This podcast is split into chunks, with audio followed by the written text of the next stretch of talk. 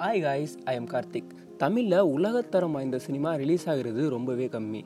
Commercial comedy love இந்த மாதிரியான films தான் அதிகமாக ரிலீஸ் ஆகிட்டே இருக்குது உலகத்தரம் வாய்ந்த சினிமானா என்ன? அது ஏன் தமிழில் ரொம்பவே கம்மியாக ரிலீஸ் ஆகுது அப்படிங்கிறத பார்க்குறது தான் இந்த எபிசோட்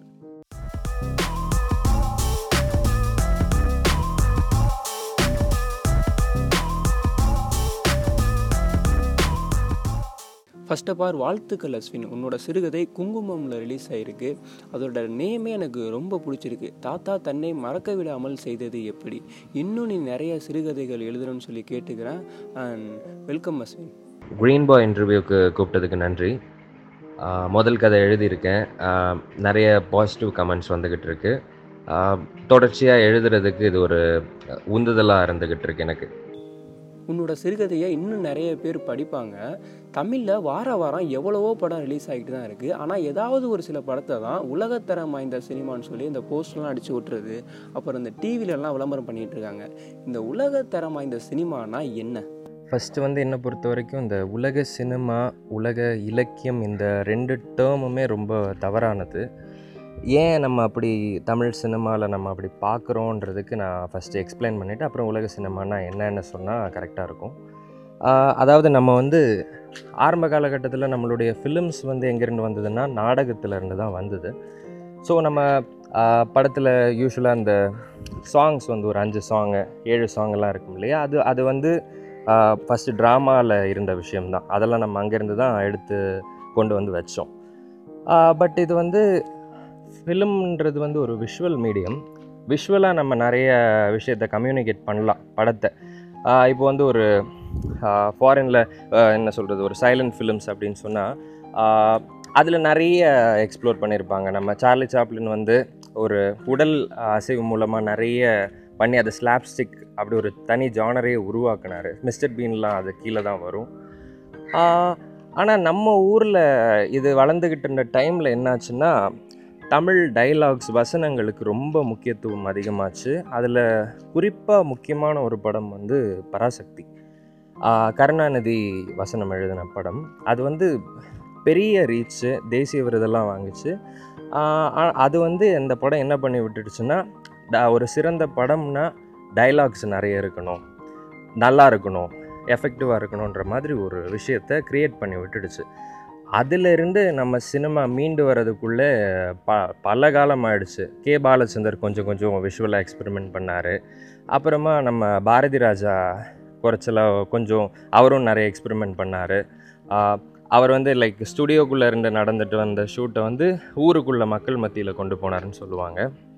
அடுத்தது ஃபைனலாக நம்ம மணிரத்னம் வர் வந்த பிறகு தான் அது விஷுவல் மீடியமுடைய முழு பொட்டென்ஷியலை முழு பொட்டென்ஷியலில் அது அதோட எக்ஸ்ட்ராடினரியான வேற ஒரு இடத்துக்கு அது கொண்டு போனது மணிரத்னம் வந்த அப்புறமா தான். ஆனால் அவர் வந்ததுக்கு அப்புறமாவும் அது தொடர்ந்து பின்பற்றப்பட்டதா?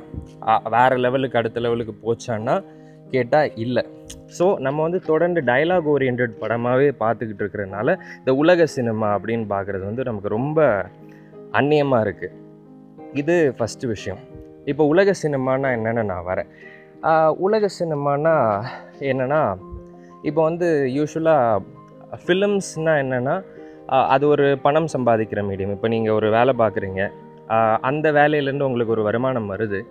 இதே இது இந்த அடிப்படையில் தான் சினிமா சினிமா ஒரு பிஸ்னஸ் பத்து ரூபா போட்டால் இருபது ரூபா லாபம் வரணும் அப்படின்னு எதிர்பார்க்கக்கூடிய ஒரு பிஸ்னஸ் அது வந்து ஒரு ப்ரொஃபஷனாக இருக்கிறது ரொம்ப நியாயமான விஷயம். நியாயம்தான். பட் சினிமாவில் இந்த இந்த மாதிரி படங்கள் வந்து இப்போ லாபம் சம்பாதிக்கிற நோக்கம் இருக்கு இல்லையா? இவங்களுக்கு வந்து ஒரு ஒரு பேட்டர்ன் தான் இருக்கும். இப்போ சினிமாவில் வந்து சிக்ஸ் பிளாட்ஸ் தான் இருக்குது எயிட் பிளாட் தான் இருக்குது அதை தாண்டி ஒரு ஸ்ட்ரக்சர் இல்லை ஒன்லைன் அப்படி இப்படின்லாம் சொல்லுவாங்க இல்லையா? அதெல்லாம் பக்காவாக பரிபூரணமாக அதெல்லாம் உண்மை. அது நான் ஃபுல்லாக படிச்சிருக்கேன். நான் ஸ்க்ரீன் ப்ளே பற்றி கொஞ்சம் படிச்சிருக்கேன் நான் தாராளமாக அதில் அவ்வளோதான் பேட்டர்ன் இந்த பேட்டர்ன் ப்ரிவைல் ஆகிட்டே இருக்கும். தொடர்ந்து இது வந்துக்கிட்டே இருக்கும். இந்த பேட்டர்ன் தான். இப்போ பணம் சம்பாதிக்கிறத மையப்படுத்தி எடுக்கிறவங்க வந்து இந்த பேட்டனை பிரேக் பண்ணி எடுக்க மாட்டாங்க. ஓகேங்களா? அதுக்குள்ளேயே தான் இருக்கும். பட் இந்த உலக சினிமா அப்படின்னு சொல்லப்படுறது நம்ம அந்த ஆஸ்கரை நம்ம விட்டுருவோம். அது அது கொஞ்சம் வேறு மாதிரி கேட்டகரியில் வரும். உலக சினிமான்றது குறிப்பாக ஒரு மூணு ஃபிலிம் ஃபெஸ்டிவலை இந்த உலகமே அண்ணாந்து பார்த்துக்கிட்டு இருக்க ஒரு மூணு ஃபிலிம் ஃபெஸ்டிவல் வந்து Berlin film festival Venice film festival and Cannes film festival கேன்னு சொல்லுவாங்க கேன் ஃபிலிம் ஃபெஸ்டிவல் இந்த மூணு ஃபிலிம் ஃபெஸ்டிவல்லையும் எந்த மாதிரி படங்கள் வரும்னா இந்த படங்கள் எடுக்கிறவங்க கொஞ்சம் இவங்க வந்து லைக் பணம் சம்பாதிக்கிற அதாவது பத்து ரூபா போட்டு இருபது ரூபா எடுக்கணுன்ற அந்த நோக்கம் இல்லாமல் நான் ஃபிலிமில் புதுசாக ஒன்று எக்ஸ்ப்ளோர் பண்ணணும்னு ஒரு விஷயத்தை எடுக்கிறவங்க. அதில் பல கேட்டகரிகள் இருக்குது சில படங்கள் வந்து அவங்க ஊரில் ரிலீஸ் பண்ண விடாத படங்கள் எடுப்பாங்க. இப்போ உங்களை மாதிரி நார்மலாக மாத சம்பா சம்பளம் வாங்கிட்டு இருக்கிற நம்மளை மாதிரி சம்பளம் வாங்கிட்டு இருக்க ஆட்கள் வந்து சேர்த்து வச்சு பொறுமையாக எடுப்பாங்க. இந்த சினிமா வந்து என்னென்னா அந்த வழக்கமான அந்த பேட்டனை உடைக்கும். அதுதான் அந்த உலக சினிமா அப்படின்ற அந்த கேட்டகரிக்குள்ளே வரக்கூடிய சினிமாஸ் ஜாஃபர் பனாகிய எந்த ஒரு படமும் எடுக்கக்கூடாதுன்னு சொல்லி ஈரான் அரசாங்கம் அவர் ஹவுஸ் அரெஸ்ட் பண்ணுறாங்க அங்கேருந்தே அவர் ஒரு படம் எடுத்து ரிலீஸ் பண்ணுறாரு நிறைய இடத்துல அவார்ட்ஸ் எல்லாம் வாங்கினுச்சு.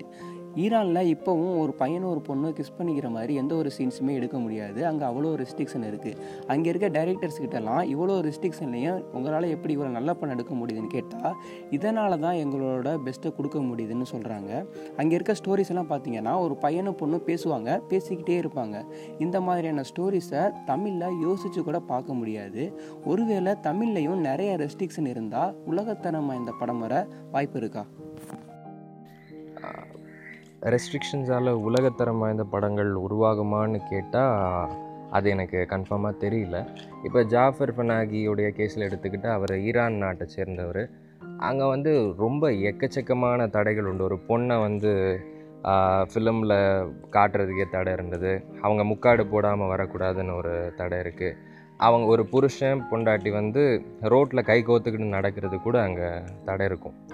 ஸோ இந்த மாதிரி ஒரு நாட்டில் இருந்து இந்த நிஜ சூழல் நம்ம தெரிஞ்சுக்கிட்டு பார்க்கும்போது அவங்க ஜஸ்ட் ஃபுல்லாக கான்வர்சேஷனாகவே ஓடிக்கிட்டு இருக்க படத்துக்கு கூட எவ்வளோ இம்பார்ட்டன்ஸ் இருக்குன்றது நமக்கு அந்த சூழல் பார்க்கும்போது தான் நமக்கு தெரியும். ரியலாக என்ன இருக்குது ரியாலிட்டி என்னன்னு தெரியும் போது தான் இருக்குது நம்ம வந்து உலக சினிமா இப்போ முதல் ஈரான் சினிமா நம்ம பார்க்கும்போது எதோட பார்ப்போம்னா நம்ம இவ்வளோ படங்கள் பார்த்துருக்க முடியாது தமிழ் சினிமா அவ்வளோ பார்த்துருக்க முடியாது அதே அடிப்படையாக வச்சு தான் நம்ம ஜஸ்ட்டு அதை பார்க்க முடியும். அதாவது நமக்கு அது பொருந்தாது. இதில் என்ன இருக்குது நம்ம ஊரில் ஃப்ரீயாக எடுக்கலாமே இதெல்லாம். இது இது இதுக்கு இப்படி ஒரு பெரிய விஷயமா ஆகுது அப்படின்றது நமக்கு ஒரு கேள்வி வரும். ஜாஃபர் ஃபனாகி வந்து இது மாதிரி கான்ட்ரவர்ஷியல் ஃபிலிம்ஸ்லாம் பண்ணிகிட்டு இருந்ததுனால அவர் ஒரு படம் எடுக்கிறாரு. அது என்னென்னா அவரை படம் எடுக்கவே கூடாதுன்னு சொல்லி ஒரு அப்பார்ட்மெண்ட்டுக்குள்ளே போட்டு அடைச்சி வச்சுருக்காங்க. அவருடைய அப்பார்ட்மெண்ட்டு தான். அவர் வந்து என் தனக்கு என்னெல்லாம் ஃபிலிம் எடுக்க முடியலன்றதே அவர் வந்து ஒரு ஃபிலிமாக ஷூட் பண்ணி அதை ரிலீஸ் பண்ணுறாரு அதை அது எப்படின்னா ஒரு கேக்குக்குள்ளே அந்த பென் படம் இருக்கிற பென்ட்ரைவ் போட்டு ஃபிலிம் ஃபெஸ்டிவலுக்கு அனுப்பி விடுறாரு. ஸோ அது அந்த ஒரு எக்ஸ்பீரியன்ஸும் ஒரு படமாகுது.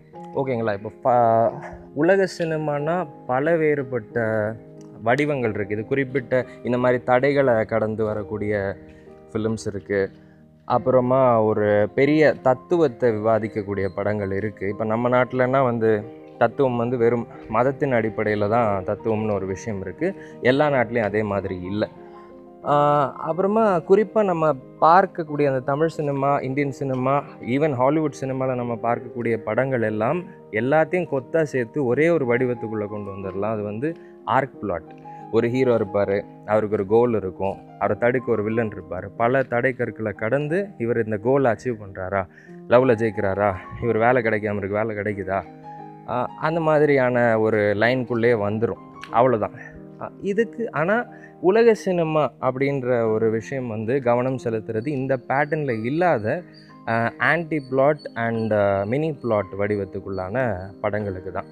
மினி பிளாட் வடிவத்தில் எடுத்துக்கிட்டிங்கன்னா வில்லன் வந்து ஹீரோ வந்து நம்மளை மாதிரி இந்த நம்ம படங்களை பார்க்குற மாதிரி ஒரு ஆக்டிவான ஒரு வில் ஹீரோவாக இருக்க மாட்டார். வில்லன் வந்து வில்லனும் அதே மாதிரி தான். வில்லன் வந்து வெளியே ஒரு எக்ஸ்டர்னல் வில்லன் இருக்க மாட்டான். அவருடைய மனசு தான் அவருடைய வில்லனாக இருக்கும். அவங்க அது அந்த மனசு கூட கடந்து போராடி அவர் எப்படி வெளியே வராதுன்றது ஒரு கதையாக இருக்கும். ஸோ அவங்க கவனம் செலுத்தக்கூடிய படங்கள் வந்து நமக்கு கொஞ்சம் வித்தியாசமாக தோணுது. நம்மளுடைய படங்கள் பார்த்து பழகுனதுனால. தமிழில் செல்வராகவனோட படம் எல்லாம் மினி ஃப்ளாட் ஃபார்மெட்டில் தான் வரும். ஹீரோ அப்படிங்கிறதுக்காகவே அவன் நல்லவனாலாம் இருக்க மாட்டான். ரீசெண்டாக ரிலீஸ் ஆன என்ஜிகே படத்தில் கூட அரசியல்வாதி ஆனதுக்கு அப்புறம் அவனுக்குள்ளே இருக்கக்கூடிய ஒரு நெகட்டிவ் சைடுமே காமிச்சிருப்பாரு. இந்த மாதிரியான படம் தமிழில் வர்றது ரொம்பவே கம்மி. இப்போவும் தமிழ் படம் எல்லாம் ஒரு மேடை பிரச்சாரம் மாதிரி தானே இருக்குது இதோட தரம் உயரணும்னா என்ன பண்ணலாம்? நான் அந்த எக்ஸ்பெரிமெண்டேஷன்ஸ் தான் அடுத்த கட்டமான சினிமா உருவாக கை கொடுக்கும்னு நான் நம்புகிறேன் நம்ம எக்கச்சக்கமான இலக்கியம் இருக்குது இலக்கியத்தை படமாக்குற முயற்சியில் நம்ம தாராளமாக ஈடுபடலாம். ஏன்னு கேட்டிங்கன்னா எப்போவுமே எனக்கு ஒரு கருத்துண்டு எப்போவும் வந்து இலக்கியம் வந்து அந்த நாட்டில் ஒரு நாட்டுடைய இலக்கியம் வந்து அந்த நாட்டுடைய திரைப்படத்தை விட ஒரு பல ஆண்டுகள் ஒரு பத்து ஆண்டுகளோ ஒரு இருபது முப்பது ஆண்டுகளோ முன்னிலையில் தான் இருக்கும். அது வந்து நம்ம ஊரை பொறுத்த வரைக்கும் அது ரொம்பவே உண்மை. அது என்ன இதுவாக இருந்தாலும் சரி. இப்போது வந்த அசுரன் படம் கூட நாவலாக வெக்கைன்ற நாவலாக வந்து பல ப பத்தாண்டுக்கு மேலே ஆயிடுச்சுன்னு நான் நினைக்கிறேன். இப்போது நான் கடைசியாக இன்னொரு நாவல் படித்தேன் வாரணாசி அப்படின்னு ஒரு பா வெங்கடேசன் எழுதின ஒரு நாவல். அது ஒரு ஒன்றும் இல்லை ஒரு பொண்ணுடைய கதை அது. ஒரு பொண்ணு வந்து இறந்து போயிடுவாள் இறந்து போகிறதுக்கு முன்னாடி வந்து அந்த பொண்ணு வந்து அவங்க சொந்த ஊரை விட்டு இந்த வாரணாசிக்கு ஓடி வந்துடுறாங்க இங்கே வந்து ஒரு ஃபோட்டோகிராஃபருக்கு இவங்க ஒரு நியூட் போஸ் கொடுக்குறாங்க. அது வந்து ஒரு பான் மேகசினில் வெளியாயிடுது ஃபாரினில் இப்போது இந்த இமேஜ் இது தெரிஞ்சு வந்து அவங்க இறந்தும் போயிடுறாங்க. இதுக்கப்புறமா அவருடைய ஹஸ்பண்ட் வந்து இந்த ஃபோட்டோகிராஃபர் கூட சண்டை போடுறாங்க. இது இந்த ஃபோட்டோ வந்து என்னோடது தான் அப்படின்ற மாதிரி அவர் சொல்கிறாரு இப்போ வந்து என்ன ஒரு வித்தியாசமான ஒரு சுச்சுவேஷன் வருதுன்னா இப்போ வந்து இந்த ஃபோட்டோ வந்து தாலி கட்டின அந்த புருஷனோட தான் இந்த உடல் உண்மையில் யாருக்கு சொந்தமானது? இல்லை கடைசியில் இவனோட இவளை கவனிச்சுக்கிட்ட இந்த ஃபோட்டோகிராஃபருடையதா இல்லை இது யாருடையது? இப்போது வந்து ஒரு நாட்டுக்குள்ளே எந்த ஒரு முயற்சியுமே இல்லாமல் ஜஸ்ட் ஒரு நாட்டுக்குள்ளே நம்ம பிறந்துடுறோம். பிறந்துட்டோன்னா நமக்கு அந்த நாட்டுடைய குடிமுறை குடியுரிமை வந்து தானாக கிடச்சிருது இல்லையா? அது மாதிரி தாலி கட்டிட்டால் ஒரு பொண் ஒரு பொண்ணு மொத்தமாக ஒரு ஆணுக்கு சொந்தமாயிடுறாளா? இந்த மாதிரி விஷயங்கள் எல்லாம் சேர்த்து அது ஒரு வேறு மாதிரி ஒரு பார்வையில் டீல் பண்ணியிருக்கக்கூடிய ஒரு நாவல். இந்த மாதிரி விஷயங்களை நம்ம பண்ணி பார்க்கலாம். ஃபிலிமுக்கு கொண்டுமா வரலாம். ஃபிலிம்னால் இப்போ புக்கில் இருக்கிற தூக்கி அப்படியே எடுக்கணும்னு எல்லாம் இல்லை. அப்படி எடுக்க முடியாது. அதை நம்ம ஸ்க்ரீன் ப்ளேக்கு ட்ரான்ஸ்லேட் பண்ணணும். ஸ்க்ரீன் ப்ளேயில் இன்னொரு விஷயம் ஸ்க்ரீன் ப்ளேலேயும் நம்ம ஸ்பெஷலாக ஒர்க் பண்ணலாம். இப்போ சொல்ல போனால் இப்போது நம்ம பிரேமம் படம் பார்த்தோம். பிரேமம் படம் வந்து ஒரு நம்ம ஆட்டோகிராஃப் மாதிரி ஒரு படம் தான். ஒன்றுமே இல்லை அது ஒரு லீனியரான ஒரு கதையில் ஒரு பையன் வாழ்க்கையில் வர ஒரு மூணு காதல்கள் அந்த படத்தில் வரும். ட்ராவல் ஆகிட்டே இருக்கும். ஆனால் அந்த படத்தில் முக்கியமான இன்னும் ஒரு இம்பார்ட்டன்ஸ் இருக்கிறது வந்து எடிட்டிங்க்கு ஒரு மிகப்பெரிய இம்பார்ட்டன்ஸ் இருக்கும். அது ஒரு இப்போ கதை எடுக்கிறோம் அதை எப்படி ப்ரெசென்ட் பண்ணுறோம் எப்படி அதை அழகியலோட புது அழகியலோடைய காட்டுறோன்றதும் ஒரு முக்கியமான ஒரு விஷயமாக இருக்குது அதில் எக்ஸ்பெரிமெண்ட் பண்ணுறதும் ஒரு நல்ல சினிமா உருவாக காரணமாகும் அப்படின்னு நான் நினைக்கிறேன். தமிழ் படத்துக்கு மிகப்பெரிய அவார்ட்னா அது நேஷனல் அவார்டு தான். அதை தாண்டி யாரும் இன்னும் ஆஸ்கர்லாம் வாங்கினது இல்லை ஆனால் ஆஸ்கரில் நாமினேட் ஆகாத நிறைய நல்ல படங்கள் நிறைய இடத்துல அவார்ட்ஸ் வாங்கியிருக்கு. ஆனால் இங்கே இருக்க எல்லாருமே ஒரு ஆஸ்கர் தான் மிகப்பெரிய அவார்டை பார்க்குறாங்களே அது ஏன்? நம்ம எல்லாரும் ஆஸ்கரை அப்படி வியந்து பார்க்குறதுக்கு காரணம் என்னென்னா ஒரு சின்ன விஷயம்தான். இப்போ வந்து நம்ம சின்ன வயசில் நம்ம ஸ்கூலில் வந்து தமிழில் பேசிட்டா நம்ம டீச்சர்ஸ் அடிச்சுட்டு டாக் இன் இங்கிலீஷ் அப்படி சொல்லுவாங்க இல்லையா? அந்த ஒரு விஷயம் அந்த ஒரு அறியாமை அப்படின்னு சொல்லலாம். இது வந்து அந்த ஒரு ஏன் அது அறியாமைன்னு சொல்கிறேன்னா அந்த இங்கிலீஷில் படித்தா தான் அறிவு இங்கிலீஷில் பேசினா தான் அறிவுன்னு சொல்கிறாங்க இல்லையா? அந்த ஒரு விஷயத்த நான் சொல்கிறேன் இது வந்து அந்த ஒரு டீச்சருடைய மனப்பான்மை கிடையாது. இது ஹோல் இந்தியாவுடைய ஒரு மனப்பான்மை. நம்ம உடுத்துகிற உடையிலிருந்து ஆசைப்படுற உணவுலேருந்து ஒரு கனவு தேசம்னா என்னென்ன ஒரு அமெரிக்கான்ற ஒரு இடத்துக்கு வருது இல்லையா? அந்த அந்த ஒரு விஷயம்தான் அடிப்படை காரணம். இதுக்கு முக்கியமான காரணம் வந்து உலகம் ஃபுல்லாக பிரிட்டன் ஆட்சி கையில் இருந்தது தான் விஷயம். பிரிட்டன் ஆட்சி பிற்காலத்தில் பின்வாங்கி இருந்தாலும் அவங்களுடைய மொழி வந்து உலகம் ஃபுல்லாக பரவி இருக்கு அது ஒரு பெரிய ஒரு அவங்களுக்கு ஒரு பிஸ்னஸ் ஸ்ட்ராட்டஜியாக கூட உதவுச்சுன்னு சொல்லலாம். அவங்க அந்த நாடுகளை விட்டு போனாலுமே அவங்களுடைய கல்வி அவங்களுடைய ஆட்சி முறை அவங்களுடைய மருத்துவம் எல்லாமே அந்தந்த நாடுகள் உலகம் ஃபுல்லாக பரவி இருந்ததுன்னு சொல்லலாம். இது வந்து இவங்க எதிர்காலத்தில் இவங்க பண்ண போகிற பிஸ்னஸுக்கான என்ன கச்சா பொருள் அவங்க அவங்களுக்கு கிடைக்கவும் அவங்களுடைய ப்ராடக்ட்ஸை மற்ற உலக நாடுகளுக்கு விற்கவும் இவங்களுக்கு ஒரு பெரிய பேஸாக அமைஞ்சதுன்னு சொல்லலாம். ஸோ அவங்க டூ டோட்டலாக அந்த நெட்ஒர்க்கே கேப்சர் பண்ண மாதிரி கிட்டத்தட்ட இதில் இந்த ஒரு விஷயத்தினால அவங்க ஒரு டாப் லெவலில் அப்படி இருக்கிறாங்க அப்படின்ற மாதிரி சொல்லலாம். கூடவே அது மட்டுமான காரணம் இல்லை அதுவும் ஒரு காரணம். இதனால் அவங்க ஊரில் உள்ளவங்களுடைய மைண்ட் செட் அவங்க இன்னும் கொஞ்சம் எக்ஸ்ட்ராடினரியாக யோசிக்கிற ஒரு ஆட்களாக இருப்பாங்க. இப்போ நம்ம ஊரில் தேர்ட் ஸ்டாண்டர்ட் படிக்கிற பையன் பண்ணுற ஒரு சயின்ஸ் ப்ராஜெக்ட்டுக்கும் அவங்க ஊரில் ஒரு அதே வயசுள்ள பையன் பண்ணுற ஒரு சயின்ஸ் ப்ராஜெக்ட்டுக்கும் இரு மிகப்பெரிய வேறுபாடு இருக்கும். அவங்க புரிதல் வந்து எல்லா விஷயத்துலையுமே வேறு வேறு மாதிரி இன்னும் ஒரு எக்ஸ்ட்ராடினரியாக மாற ஆரம்பிச்சிருச்சு. இன்னொரு உதாரணம் சொல்லணும்னா கெனடாவில் நான் ஒரு நிஜமாக கெனடாவில் வாழ்ந்த ஒரு நபர் பற்றி நான் சொல்கிறேன் கெனடாவில் ரொம்ப ஏழ்மையில் வாடி வாழ்ந்துக்கிட்டா இருந்த ஆள் ரொம்ப ட்ரக் அடிக்ட் அவர் கையில் கிட்டாரை வச்சுக்கிட்டு தெரு தெருவாக போய் பாடிக்கிட்டு அப்படி வாழ்ந்துக்கிட்டு இருந்தார். அவருக்கு ஒரு பைசா கூட கிடைக்கல. ரொம்ப கஷ்டப்படுறாரு. அப்போ தெரு ஓரத்தில் ஒரு பூனையை கண்டுபிடிக்கிறார் அவர். அந்த பூனை அவர் கூடயே வருது. அவர் தோளில் உட்காந்துக்குது. இந்த பூனையோட இப்போ அவர் திருப்பியும் பாட்டு பாட போகிறாரு கிட்டார் வாசிக்கிறாரு. இப்போ அவருக்கு நிறைய காசு குவியுது. இவருக்கு ஒரு வரவேற்பு கிடைக்குது. யூடியூப்ல எல்லாம் ட்ரெண்ட் ஆகுறாரு. இது வந்து என்ன நடக்குதுன்னா இவர் கடைசியாக இவர் தெருக்களில் பட்ட கஷ்டத்தை எல்லாம் ஒன்றாக்கி ஒரு புக்காக வெளியிடுறாரு.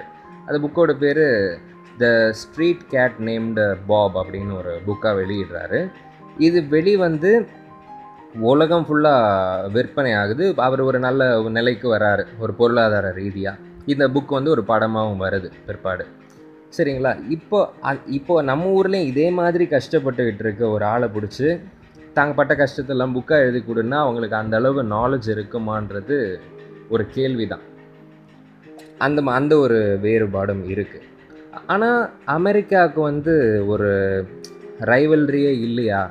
அவங்களுக்கு போட்டி கிடையாது. அவங்க தான் இந்த ஆஸ்கர் மாதிரி எல்லா விஷயத்துலையுமே டாப்பாக பெஸ்ட்டாக அப்படின்னு பார்த்தா இல்லை அவங்களுக்கு மிகப்பெரிய ஒரு சவால் சிம்ம சொப்பனமாக இருக்கிறதுன்னு பார்த்தீங்கன்னா ஜப்பான் இருக்குது எல்லாத்துலேயுமே பொருளாதாரத்தில் பிஸ்னஸில் கலைத்துறையிலையுமே. கலைத்துறையிலன்றதுக்கு நான் வந்து ஒரு ரெண்டு உதாரணம் சொல்லுவேன். ஒன்று வந்து டக்காஷி மிக்கேன்ற ஒரு இயக்குனர். ரொம்ப கிரேட்டஸ்ட் இயக்குனர். அவர் வந்து நூற்றுக்கு மேற்பட்ட படங்களை இயக்கியிருக்காரு. இவருடைய இன்ஸ்பிரேஷனில் நம்ம ஹாலிவுட்டில் நம்ம பார்த்து ரசிக்கிற குவெண்டின் டாரண்டினோ ஒரு சில படங்கள் இவருடைய பாதிப்பில் அவர் நிறைய படங்கள் எடுத்திருக்காரு. இது ஒன்று ஆனால் இவர் வந்து டகாஷி மிக்கே வந்து நம்ம இந்தியாவுக்கெல்லாம் வந்திருக்காரு. இன்டர்வியூ பண்ணும்போது அவர் இங்கிலீஷ் ஒரு வார்த்தை கூட பேச மாட்டார். இதை நான் அந்த மொழி பற்று அந்த மாதிரி ஒரு ஆங்கிளில் சொல்லலை. அது தேவையில்லாத விஷயம். அவங்களுக்கு தேவைப்படலை. அந்த மாதிரி ஒரு இதுவாக சொல்லலாம். இன்னொரு உதாரணம் வந்து சொல்லணுன்னா இந்த ஒரு காமிக்ஸ் அப்படின்னு சொல்கிறதுல ஜாப்பனீஸ் காமிக்ஸ் எல்லாம் வந்து மாங்கா அப்படி சொல்லுவாங்க. மாங்கா கார்ட்டூனில் ஒரு வேற லெவலில் சூப்பராக ஒரு பிதாமகன் அப்படி பார்க்கப்படுற ஒரு ஆள் வந்து மியாசக்கி. மியாசக்கி வந்து ஒரு படம் பண்ணுறாரு ஸ்பிரிட்டட் அவே அப்படின்ற பேரில் ஒரு கார்ட் மேங்கா படம் பண்ணுறாரு இந்த படம் வந்து ரொம்ப பெரிய ரீச் கிடைக்குது.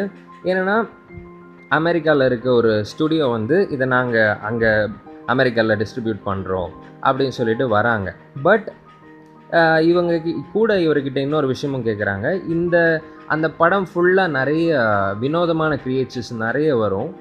இந்த கிரியேச்சர்ஸுடைய டிஷர்ட்டு பொம்மை டாய்ஸு அது இது இதெல்லாத்துக்குமே விற்கிறதுக்கான ரைட்ஸ் வேணுன்றதையும் இவர்கிட்ட முன் வைக்கிறாங்க. இவர் அப்படியே மறுத்துடுறாரு முடியாது அப்படின்றாரு. இப்போ என்ன நடக்குதுன்னா இப்போ இவரை ரிவெஞ்ச் எடுக்கணும் ஒரு பழி வாங்கணும்னு சொல்லிட்டு கூட்டிகிட்டு வந்து இந்த படத்தை குறைஞ்சபட்ச தியேட்டர்களில் வெளியிடுறாங்க. இந்த ஸ்பிரிட்டட் அவேன்ற ஒரு படத்தை.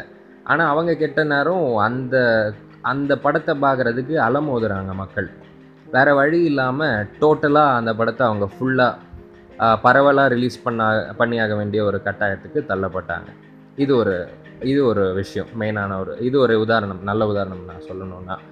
அதாவது அமெரிக்கன்ஸ் ப பண்ணின விஷயத்தை அவங்க அடைஞ்சிருக்க இடத்த நம்ம அடைய முடியணும்னா ஒன்று பண்ணலாம். அது குறிப்பாக ஒன்று பண்ணணும். நம்ம ஒ- ஒ- ஒரு ஒரு துறை சார்ந்த விஷயத்த நம்ம மொழியில் நம்ம வந்து ஒரு எளிமையாக்கணும். ஒரு என்ன சொல்கிறது இப்போது உதாரணமாக நம்ம பாப்புலர் சயின்ஸ் அப்படின்னு ஒன்று சொல்லுவாங்க. சயின்ஸில் இருக்க இன்ட்ரெஸ்டிங் ஃபேக்ட்ஸ் எல்லாம் வச்சு சயின்ஸ் அறிவை எல்லாருக்கும் பொதுவாக கொடுக்குற மாதிரியான ஒரு டாபிக் பாப்புலர் சயின்ஸ் அந்த பாப்புலர் சயின்ஸு நம்ம தமிழில் எழுதின ஒரு ரைட்டர் உண்டு. அவர் பேர் வந்து சுஜாதா. அவர் வெறுமனே அதை எழுதாமல் அந்த ரைட்டிங்கான ஒரு மொழி நடையையும் அவர் புதுசாக உருவாக்கி கொண்டு வந்து தராரு நமக்கு. சரிங்களா? ஸோ அந்த ஸோ இவர் வந்து இப்போ எழுத்தையும் இந்த சயின்ஸையும் ஒன்று சேர்த்துட்டாரு. ஓகேங்களா? இது மாதிரி வேறு பல கான்செப்ட்ஸ் இருக்குது இப்போ சயின்ஸ் எழுத்தையும் மருத்துவத்தையும் ஒன்று சேர்க்கலாம். எழுத்தையும் உதாரணத்துக்கு இன்னொரு உதாரணம் சொல்லணும்னா நம்மளுடைய நேஷ்னல் ஜியாகிரஃபி இருக்குது அது வந்து எழுத்தையும் வன உயிர்களுடைய வாழ்க்கையும் ஒன்று சேர்க்குற ஒரு விஷயம்தான். அது பற்றின அது ஒரு சூப்பரான கான்செப்ட் இல்லை. இப்போ நம்ம அதை பற்றி இப்போ கம்ப்யூட்டர் சார்ந்த விஷயங்களை பற்றி நம்ம எழுதுகிறோம்னா அது சார்ந்து நிறைய வார்த்தைகள் உருவாகும் சொல்லாடல்கள் உருவாகும். அதை படிக்கிறவங்களுக்கு ஒரு நாலேஜ் கிடைக்கும். அது இன்னும் அவங்கள ஒரு படைப்பாளியாக கூட மாற்றும் அது தொடர்ந்து அது கிளவிட்டு கிளவிட்டு ஒரு பெரிய ஒரு செயின் ரியாக்ஷன் மாதிரி ஆகும் இல்லையா? ஸோ அதுதான் நமக்கு இங்கே ஒரு விஷயம் தேவையாக இருக்குன்னு நான் நினைக்கிறேன். ஏன்னா நம்ம ஏன் நான் பார்த்த வரைக்கும் இங்கே வந்து ஆர்ட்டில் குறிப்பாக சயின்ஸ் ஃபிக்ஷன்ற ஒரு ஜானர் வந்து எப்படி பார்க்குறாங்கன்னா அது ஒரு உதிரி பாகமாக பார்க்குறாங்க. சயின்ஸ் ஃபிக்ஷன்ற ஜானர் உண்மையிலே அது உதிரி பாகம் தான் சொல்லப்போனால் ஏன்னா இப்போ நம்ம சயின்ஸ் ஃபிக்ஷனில் நமக்கு வந்து படம் என்ன சொல்லலாம்? நம்ம எந்திரனை சொல்லலாம். எந்திரன் வந்து எந்திரனுக்கும் ஃப்ராங்கிட்ஸ்டைனுக்கும் வந்து ஒரு வித்தியாசமே கிடையாது. ரெண்டுமே ஒரே கதை தான் ஒரே ஒன்லைன் தான். ஓகேங்களா? இப்போ அது அந்த சயின்ஸ் எலமெண்ட்டை ரோபாட்ன்ற அந்த விஷயம் ஒரு உதிரி பாகமாக தானே இருக்குது நம்ம வெறும் அந்த பார்வையில் மட்டும்தான் நம்மளுடைய மோஸ்ட் ஆஃப் த இலக்கியவாதிகள் அணுகிறது வந்து அவ்வளோதான் அது ஒரு உதிரி பாகம் அப்படின்றது. ஆனால் அமெரிக்காவில் என்ன நடந்தது? இந்த சயின்ஸ் ஃபிக்ஷன் ரைட்டிங் எப்படி ரொம்ப ஒரு பெரிய லெவலில் ஆச்சுன்னா அது அமேசிங் ஸ்டோரிஸ் அப்படின்னு ஒரு பேர் கூட எனக்கு கரெக்டானு தெரியல. ஒரு மேகசின் வந்தது. இந்த மேகசின்ஸ் வந்து சயின்ஸ் ஃபிக்ஷன் கதைகளை மட்டும்தான் கொடுக்கும். சரியா? இதுக்கு வந்து இப்போ சயின்ஸ் ஃபிக்ஷன் க இது தொடர்ந்து ஒரு ரைட்டிங் ஒரு மூமெண்ட்டாகவே மாறுதுன்னா தொடர்ச்சியாக அதில் சயின்ஸ் ஃபிக்ஷன் கதைகள் மட்டுமே எழுதக்கூடியவங்க தொடர்ந்து கான்சென்ட்ரேட் பண்ணி எழுதி எழுதி தொடர்ந்து அது மற்றவங்களை இன்ஸ்பயர் பண்ணி அது ஒரு பெரிய வளர்ச்சி கண்டது. ஏன்னா இப்போ சயின்ஸ் ஃபிக்ஷனில் அவங்க இருக்கிற இடத்த நம்ம ரீச் பண்ண முடியாது. அந்த மாதிரி அவங்க ஒரு எழுத்து முன்னேறுறது. ஸோ நமக்கு அதே மாதிரி வளர்ச்சி வரணும்னா நம்மளும் அதே ஒரு விஷயத்த நம்ம நம்ம எழுத்தில் நிறைய விஷயத்த கொ- கொண்டு வரணுன்ற ஒரு விஷயம். பல விஷயங்கள் அப்படி நம்ம இந்தியாவில் வேறு வேறு இதுக்குள்ளே அடைபட்டு கிடக்குதுன்னு சொல்லலாம். குறிப்பாக நம்ம தத்துவம் சார்ந்த விவாதம் வந்து எப்போவுமே ஒரு மதத்தின் அடிப்படையில் அதுக்குள்ளே தான் இருக்கும். ரஷ்யாலெல்லாம் அது ஒரு அரசியல் சார்ந்திருக்கும் வாழ்வியலை சார்ந்திருக்கும். இது வந்து நம்ம அதை விட்டு பிரித்து கூட இன்னும் பார்க்கல. ஸோ நம்ம அந்த நிலமையில இருக்கோம். ஸோ இது நான் இப்போ சயின்ஸ் ஃபிக்ஷனுக்கு சொன்னேன்னா அதே மாதிரி இப்போ டெக்னாலஜி சார்ந்த எழுத்தும் வளரணுன்ற எழுத்து இப்போ அதை பார்த்து இப்போ ட்ராவலாகு இப்போது புது டெக் புது ஃபோன் பற்றின வீடியோ இது எவ்வளோ ஃபாஸ்ட்டாக இருக்குது அது மாதிரி வர்றது வந்து அது ஒரு நல்ல வளர்ச்சி தான். பட் அதே சமயத்தில் இது எழுத்துக்குள்ளே இது வரும்போது அது புதிய வார்த்தைகளுக்கான ஒரு விஷயத்தையுமே இப்போ என்ன ஒரு புதிய சிந்தனை இதுவும் நிறைய பேரை இன்ஸ்பயர் பண்ணி ஒரு எழுத்துக்குள்ளே இன்னும் க்ரியேட்டிவாக ஆக்கிறதுக்கான ஒரு விஷயமா அது மாறுன்றதான் நான் நம்புகிறேன் இதை வச்சு நம்மளால் அடுத்த கட்டத்துக்கு முன்னேற போகலாம் குறிப்பாக நான் மாங்கான்னு சொல்கிறேன் இல்லையா? அங்கே வந்து மாங்காய் இப்போ நீங்கள் மாங்காவோடைய இம்பார்ட்டன்ஸ் இங்கே நான் சொல்லி ஆகணும். அமெரிக்காவில் இப்போ உலகத்திலேயே பயங்கரமாக சம்பாதிச்ச ஒரு கார்ட்டூனை காமிக்ஸ் அடிப்படையாக வச்சுருந்த ஒரு புத்தகம் வந்து நம்ம end game Avengers endgame ஓகேங்களா இப்போது ஆனால் அது அந்த ஒரு ஸ்கிரிப்ட் ரைட்டராக அந்த பார்வையில் பார்க்கும்போது அந்த ஹோல் இது யூனிவர்ஸில் வர கேரக்டர் வந்து அவ்வளோ சொத்தையான கேரக்டர்ஸ் எல்லாமே அவ்வளோ ஸ்ட்ராங் இல்லாத கேரக்டர்ஸ்னு சொல்லணும். இதுக்கு இதுக்கு காம்படிட்டிங்காக ஒரு கேரக்டர் நான் சொல்லணும்னா நீங்கள் இங்கே ஜப் ஜப்பான் வந்தீங்கன்னா அங்கே இருக்கிற நருட்டோன்னு ஒரு சீரீஸ் சொல்லலாம். கிட்டத்தட்ட ராமாயணம் பதினஞ்சாயிரம் பக்கம் ராமாயணம் அளவுக்குன்னு சொல்லலை. பட் அதில் வரக்கூடிய ஒவ்வொரு கேரக்டரும் ரொம்ப ஒரு அதை அவெஞ்சர்ஸ்லாம் கம்பேர் பண்ணி பார்த்தா அதோட பல மடங்கு ஸ்ட்ராங்கான கதாபாத்திரங்கள் உள்ள ஒரு படைப்பாக இருக்கும் நருட்டோன்றது. ஸோ பட் நருட்டோ எப்படி வளர்ந்ததுன்னா ஃபஸ்ட்டு அது காமிக்காக தான் வந்தது. காமிக் அந்த காமிக்ன்றதுக்கு இப்போ நம்ம ஊர்லேயும் அது காமிக்ஸ் வளர்ச்சி அடையணும்னா காமிக்ஸுக்கான ஒரு பத்திரிக்கை தேவைப்படும். அதுக்கான ஒரு வளர்ச்சி எ- எழுத்து ஒவ்வொருத்தர் ஃபாலோ பண்ண ஒரு மூமெண்ட் உருவாகணும். அப்போ தான் நம்ம வந்து அந்த இப்போ நம்ம ஆஸ்கரை வியந்து பார்க்குறோன்னு சொல்கிறோம் இல்லையா? அதுக்கு போட்டியான ஒரு விஷயமா வளர்ந்து வர்றதுன்னா இது அப்படி தான் நடக்க வைக்க முடியும். உங்களோட சிறுகதையில் எனக்கு ரொம்ப பிடிச்ச வரிகள் என்னென்னு பார்த்தீங்கன்னா உலகத்திலேயே மிகப்பெரிய அவார்டு வாங்கும்போது என்னோடய பேண்ட்டு கலண்டு கீழே விழுந்துருமோன்னு தோணுதுன்னு சொல்லிட்டு எழுதியிருந்தீங்க. அது எனக்கு ரொம்பவே பிடிச்சிருந்தது. நீங்கள் படித்த புக்லேயே உங்களுக்கு இதுவரையும் மறக்க முடியாத வரிகள் எதுவும் இருக்கா?